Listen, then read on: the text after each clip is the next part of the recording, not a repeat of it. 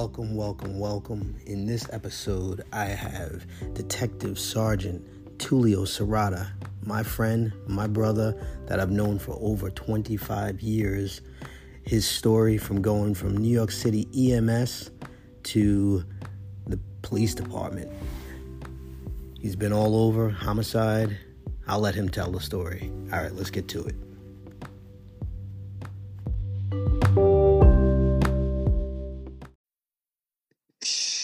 Right, so uh, for those for those in the audience that don't know my my brother, my friend, uh, Tulio Serrata, can you please just give a like a short short version of your of your life? All right, a short version is hello everyone. Uh, it's nice to be here with my brother Dave. We know we go way back, way back. Uh, as far as myself, over, over 25 years. Unbelievable. Yeah, it's before I had gray hair. Um, as far as myself, I am of Dominican descent. My parents immigrated to the United States in the um, when they were in their uh, mid twenties. Uh, I was born in New York City, and I was raised in Brooklyn. Uh, I was raised in Brooklyn in a time where Brooklyn was uh, not the nicest place to be at.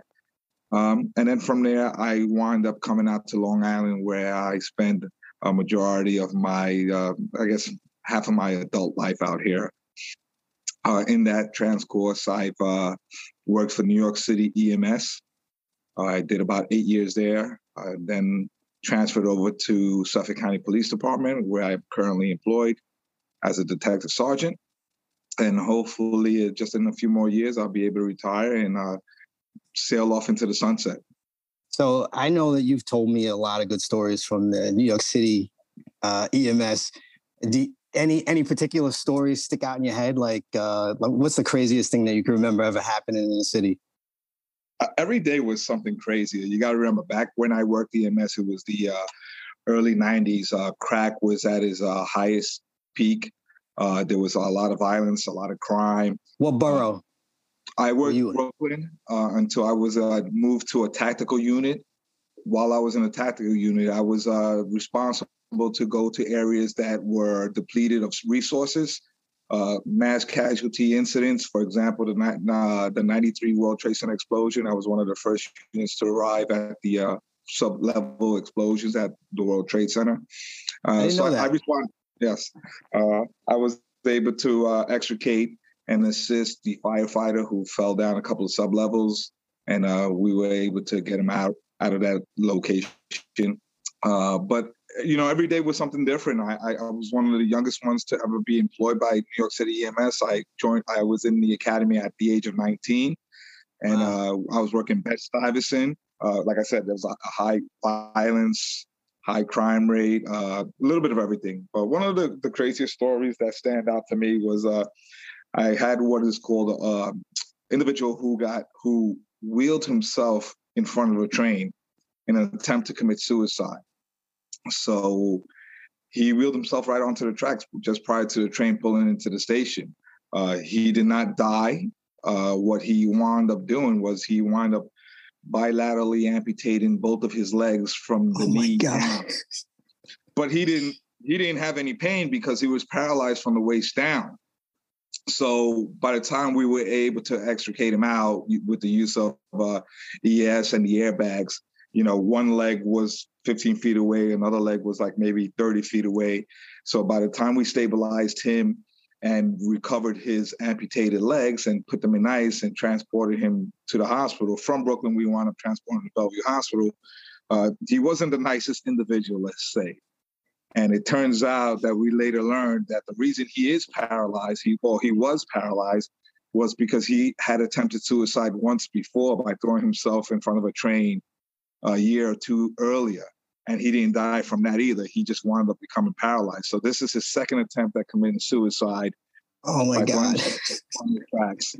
And uh, he wasn't very successful at this point either.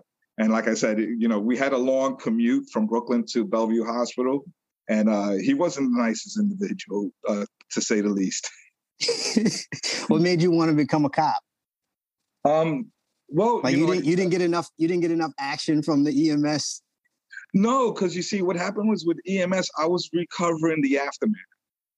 So I was recovering the gunshot victims. I was recovering the stabbing victims. I was recovering, you know, I was always picking up the aftermath. And, and I was like, you know, what if I become a police officer and I can actually prevent some of these acts of violence by being a police officer instead of having to pick up and seeing the the anguish, seeing the pain, seeing the misery that followed. So I said, all right, you know, how about I just jump forward and try to prevent some of that stuff? And and and then that's when um, I decided to take. I was on about eight different civil service exams. Uh, I got called by all of them, and uh, then I got accepted to the Suffolk County Police Cadet Program that you were part of. And um, you know, hey, Suffolk County swore us in, and and that was it. That was the, the rest that was is history. Yes, sure. The rest is history. Yeah, I uh, I took like four four or five tests. I was in the city for five months. I got you know uh, sworn in by the city. Um, I took the park ranger, and um, I also took port authority, but I didn't score high enough on that. And uh, I did. I also took Nassau County PD as well, but they ended up throwing that test out because it was cheating. Yeah, there was always seems to be some kind of issues with these open competitive exams, especially. Yeah, there was a lot of there was a lot of scandals going on. Yeah, there was a lot of scandals going on back in the uh, was it late '90s? I guess. Yeah, mid mid to late '90s. Mid to late '90s. Yep, yep. Mid. Yeah. So, um, so now you're a boss. How yes, long you been? A, how long you been a boss? Sergeant, uh, sergeant, detective sergeant. Yeah, I'm. Uh, I, have been a sergeant now for four years. Uh, the first two years, obviously, I was a patrol sergeant, and the last two years, uh, just this month, I had my anniversary of becoming a detective sergeant. two years. I'm pretty proud of that. Um, as you know, I'm proud of you. Thank you, thank you. Uh, detective sergeant is probably one of the most difficult positions to obtain. Uh, it's not just an exam. You know, you have to go in front of the panel and get uh, get crossed by uh, superior officers that give you uh, different kinds of, uh, let's say, uh, scenarios, yep. Question you about legal stuff, search and seizure. So it's, it's a pretty challenging interview, uh, and I'm pretty pretty proud. I'm, I'm, I'm the first Dominican detective sergeant in the history of Suffolk County. I'm pretty proud of that, and uh, you know, hey, just uh, moving along. um, you're also the president of the Hispanic Society. Had that had that happen? Well, you know, when we first came on, the Hispanic Society was a big catalyst in developing the cadet program with the Department of Justice, and uh, I've always uh, been very grateful to the Hispanic Society. Me too. Um, and me too. and, and, in the past, I I've always been a member. Um, I wasn't able due to the time constraints to participate, uh, be an active member, but I was a member. And then uh, now that things have calmed down and I'm situated and, and uh, I decided that I wanted to give back a little bit and, and try to bring the Hispanic Society what I believe that it should be. Uh, and so, you know, I, I ran for president. I was lucky enough to be voted president, and um, and I had a lot of big plans. Unfortunately, this pandemic kind of shut me down. But yeah, I uh, wanted to ask you uh, pre pre COVID, you guys were doing a lot of charities. Um, yeah what was what was one of the charities that you know like that really stands out to you that you remember? I mean, even even through the pandemic, we still have been, um, you know, obviously with precautionary measures and CDC guidelines, we still been able to do certain things here and there, but we've been very, very restricted. Um, one of the most most gratifying uh, benevolent acts that we did was when we partnered up with uh, Cops of Kids and we delivered toys to underprivileged kids in the in the neighborhood of Wyandanch. And I tell you, it, it was an unbelievable event. It was totally gratifying. Uh, during that day, I, I, just like two or three days prior to that, I, I had a real bad episode of uh, Bell's palsy. Okay. So my face was not not looking all that good because I was paralyzed from one side. My I couldn't blink, and I, I had a difficult. Oh my god! Time but uh, you know, my wife's like, "You got to stay home. You got to stay home. You're not, you're not well." And I was like, "There's absolutely no way I'm missing this." And uh, I, I decided to go ahead, and we had several members participate in this event. And anyone who was there will tell you that it was, it was one of the most unbelievable things that we did to see these kids light up uh, to receive gifts. And, and it, it, didn't have to be expensive gifts. It could have been a basketball, it could have been a little ball, could have been a little Barbie doll. But just the fact that, you know, we were bringing these gifts when they weren't not expecting it. And you know, it was funny because we would pull up with lights and sirens and police cars and making all this noise. And you know, there was confusion on the block. They thought we were possibly executing a search warrant. Some people, some people might have been running, you know, thinking that we were executing a search warrant. But the kids were a little confused. But when they saw that we were handing out gifts, you know, it was the smiles on their faces is something that you'll never forget. Mm. So you you've had uh, quite the career. Like it, it, it inspires me. Uh, you went from EMS to PO to the gang unit to uh, getting promoted to detective. Yes.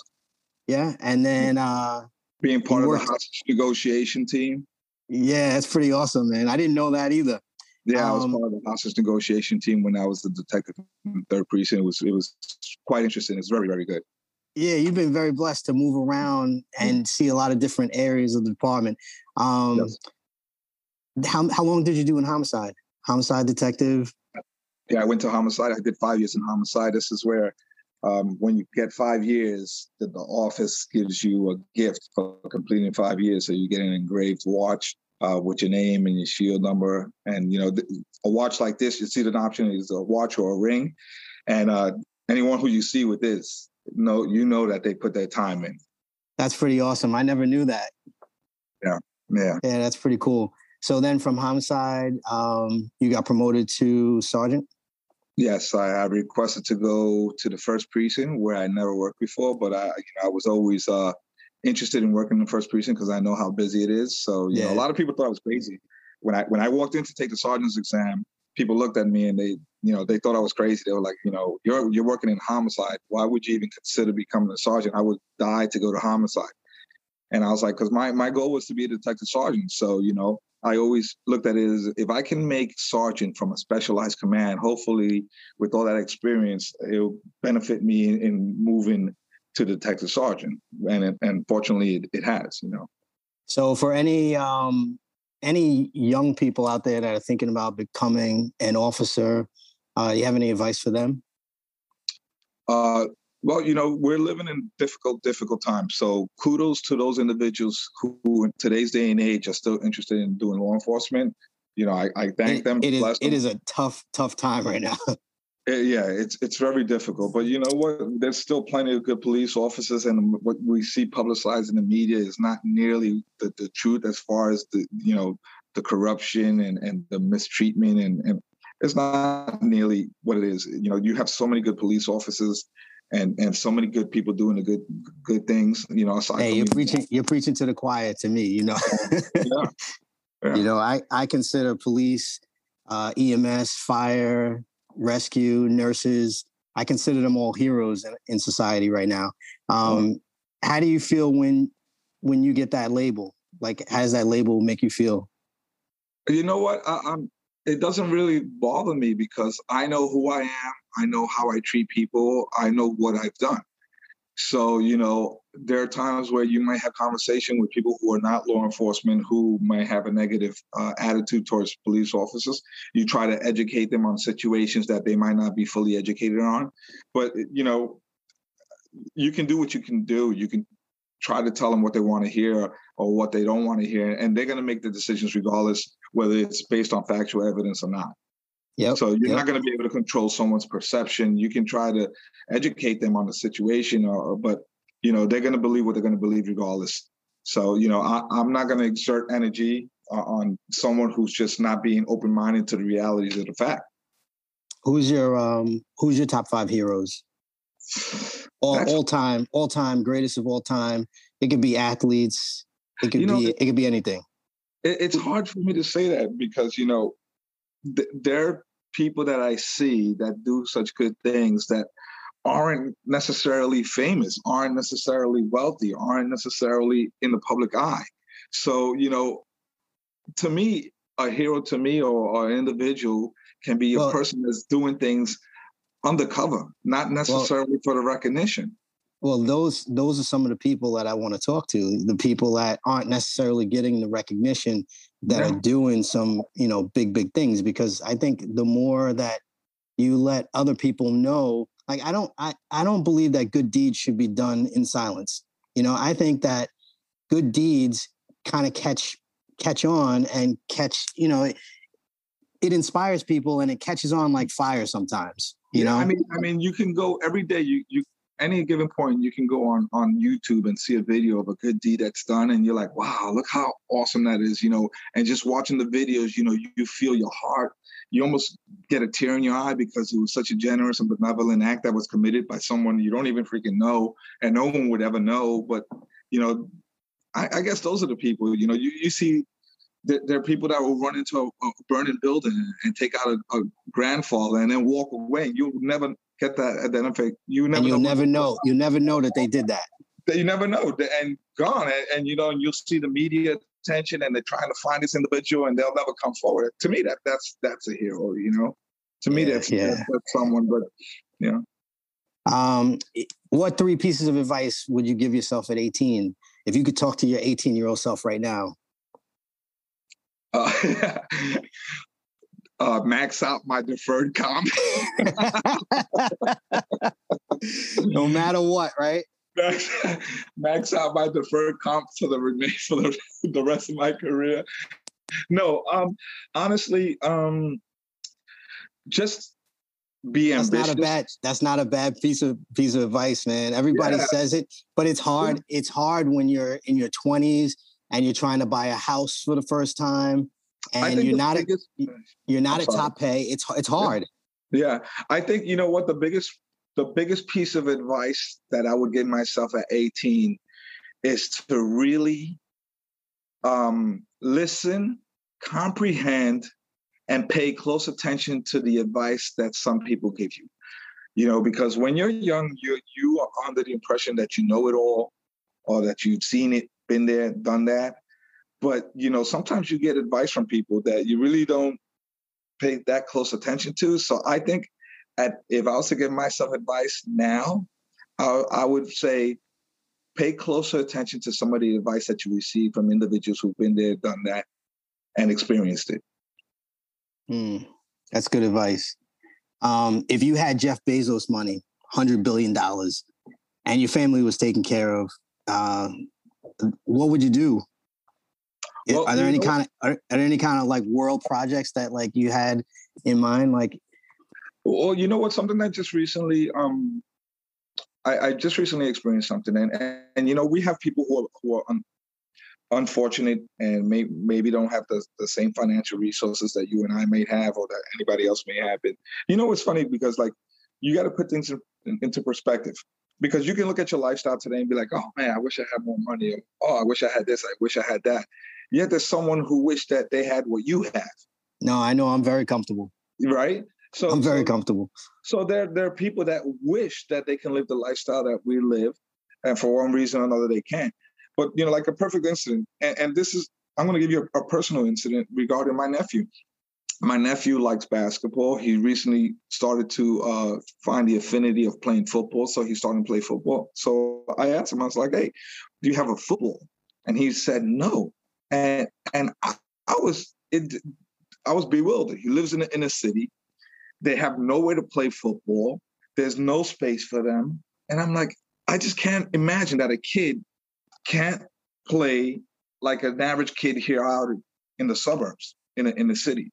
Uh, they don't have the, the opportunities to play organized leagues and organized sports. Yeah, They can't. You know, I remember when I grew up in, in the city, you know, there were no basketball teams. There were no organized football. We didn't have a PAL in the city. You know, we did have a little bit of a baseball league, but it's not the way it is here out in the suburbs. So I, I would definitely like to, if I had that kind of money, is establish a, a, a free organization where kids are able to play any sport that they want and not have to worry about the resources to purchase equipment to whether they want to play hockey they have to buy hockey equipment where it will be totally free equipment included to so that they can decide and choose an experience and and play whatever they want to play with without without any issues you know Mm, I like it. If you had your own Netflix special, what would that be? oh man uh you know what i, I You probably Just- you probably film yourself. You probably film yourself setting up uh, some kind of sports league like that, right? yeah i mean I, I I don't know how many people will be interested, but yeah, you know, just just to bring the notoriety to to an, an issue that maybe a lot of people aren't aware of. Okay, all right. What's the deer story? I, I was told that I had to ask you about that. All right. So I know exactly who gave you this information. Sergeant Biter, who would my, Sergeant Biter was my supervisor when I was in the gang unit. And, yeah, he uh, told me he told me I had to ask you about the deer story.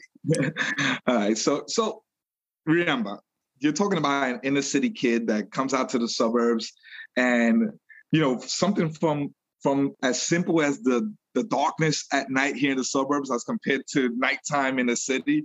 In the city, there's really not, it's really not dark because there's always some kind of ambient light or anything like that. Uh-huh. And as far as the city wildlife, aside from a stray dog and a couple of rats and pigeons, you don't see any wildlife in the city. So I'm very young on the job, I, brand new on the job, and I'm on patrol and I get a call of a deer that was struck by a vehicle.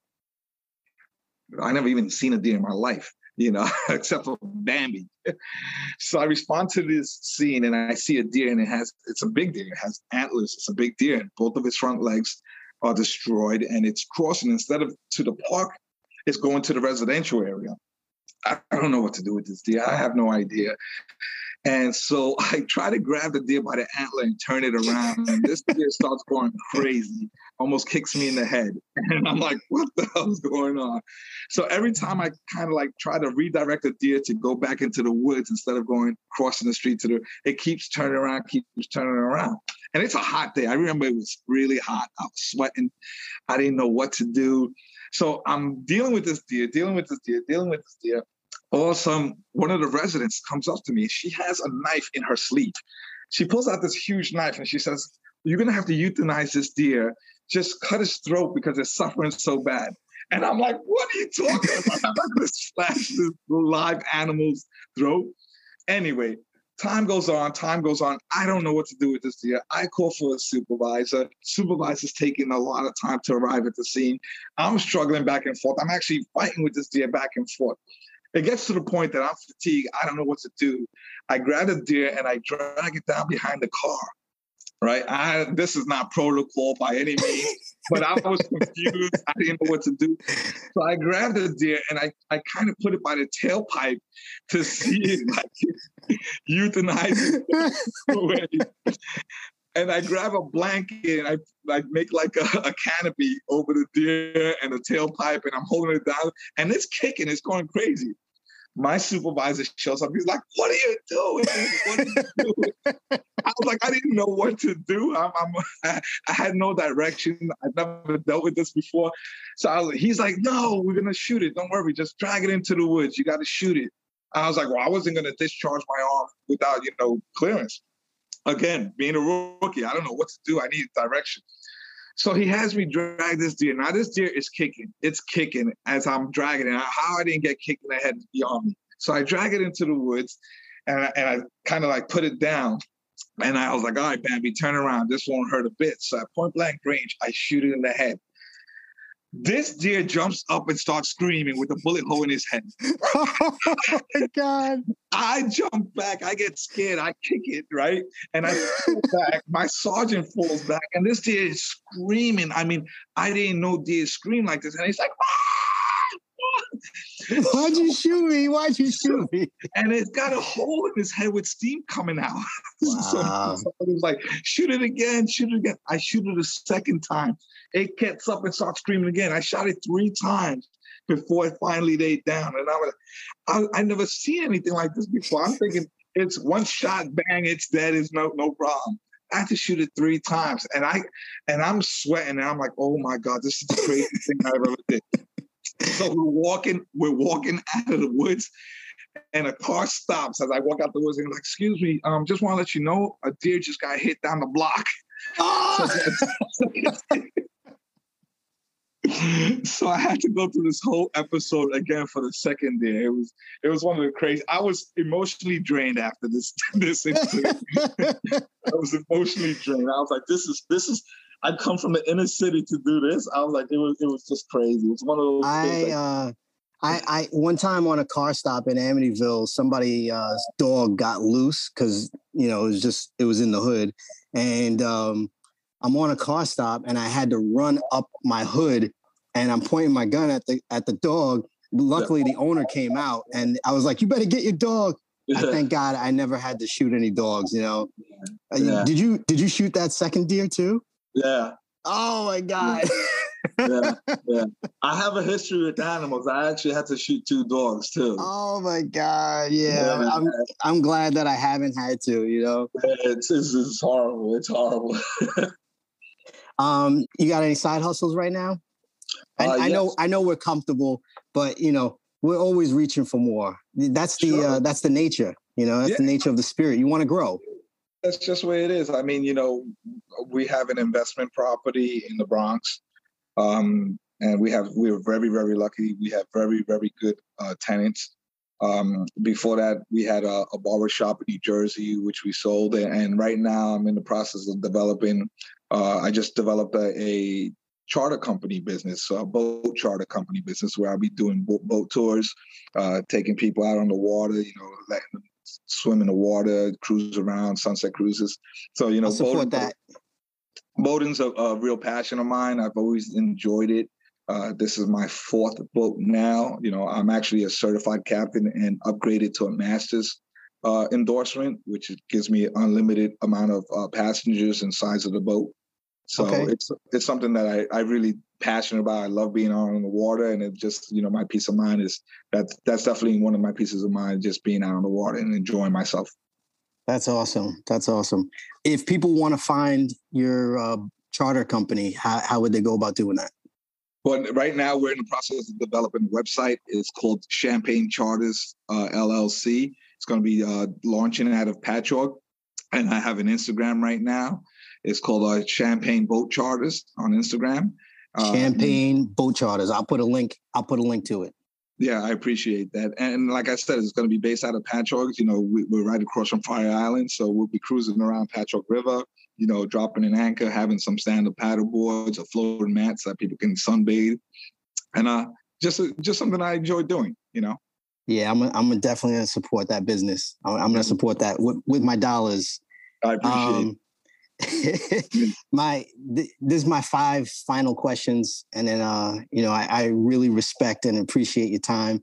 Uh, Tulio Serrata, you are one of my heroes, one of my personal heroes. Uh, your career, I I shit you not, your career has really inspired me. Um, I feel honored to I feel honored to know you, and I I believe that you should give people the roses while they're still here. You know what I'm saying? And uh, I really have love for you in my heart. But I, we, we're gonna wrap up. You already told me what being a hero means to you, but just give me a quick, short definition again. Uh, what what is it? How do you define a hero? Uh, being loyal, being honest, and being disciplined. I think are probably the three key things. And most importantly, um, I don't consider myself a hero. That's that's one thing. But the humility is uh, something that's very important. Mm. Um, when stress is at its highest and you're at you feel like you're at your breaking point how do you save yourself um, you know i'm very fortunate i, I have a wife that's uh, beautiful loved and uh, i can go to her when i have those low points uh, so i'm very fortunate but uh, there are cer- certain times where you just need time to yourself you need space and you need alone time you know and you got the boat too yeah yeah I, you know what some I, I some people are scared of alone time and I, I'm not necessarily scared of a long time. I think sometimes you just need to sit back and take a good look at yourself and see if you're the issue or you're the problem.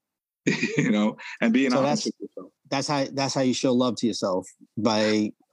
Well, I, you know, I show love to myself by you know trying to exercise, uh, doing the things that I enjoy doing. Uh, you know, there are times where you know I might have a nice cigar and I treat myself to a real nice cigar with a nice little drink. And I do, I do enjoy that. I enjoy having a nice cigar. You know, like I won't light a cigar if I know I can't finish it from beginning to end without any interruptions. Okay. I, I, I put on a little bit of Cuban jazz music and just just slow it down a, a lot. nice. We should take a trip to Cuba once uh once the world opens back up, you know. Been there twice. It's a great place.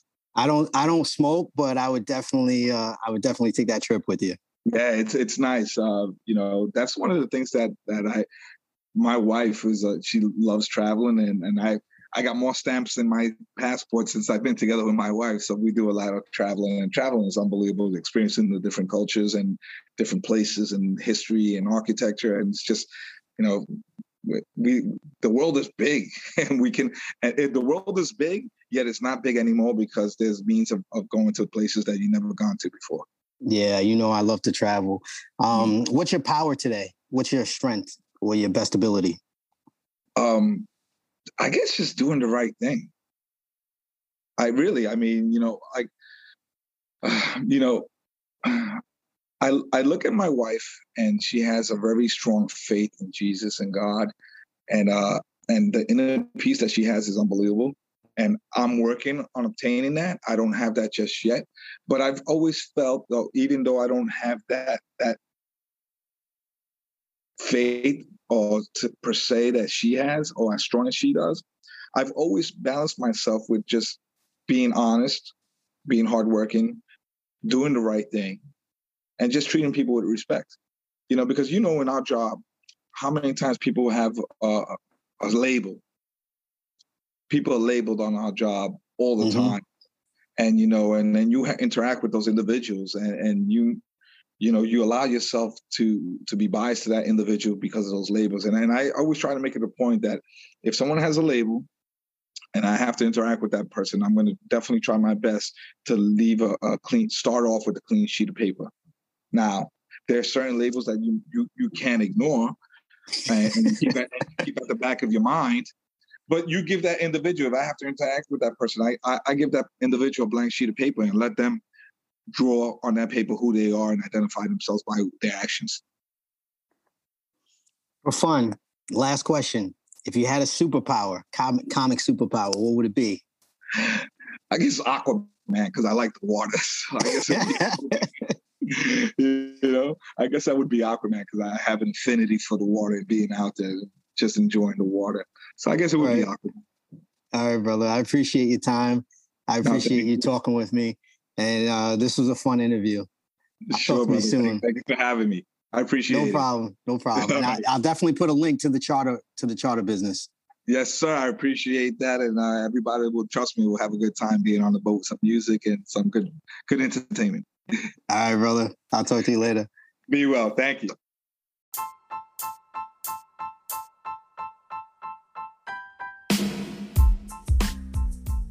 All right, guys, I hope you enjoyed the episode. That was episode number two of the Hero Academy podcast. If you enjoyed it, please share it with someone that you know.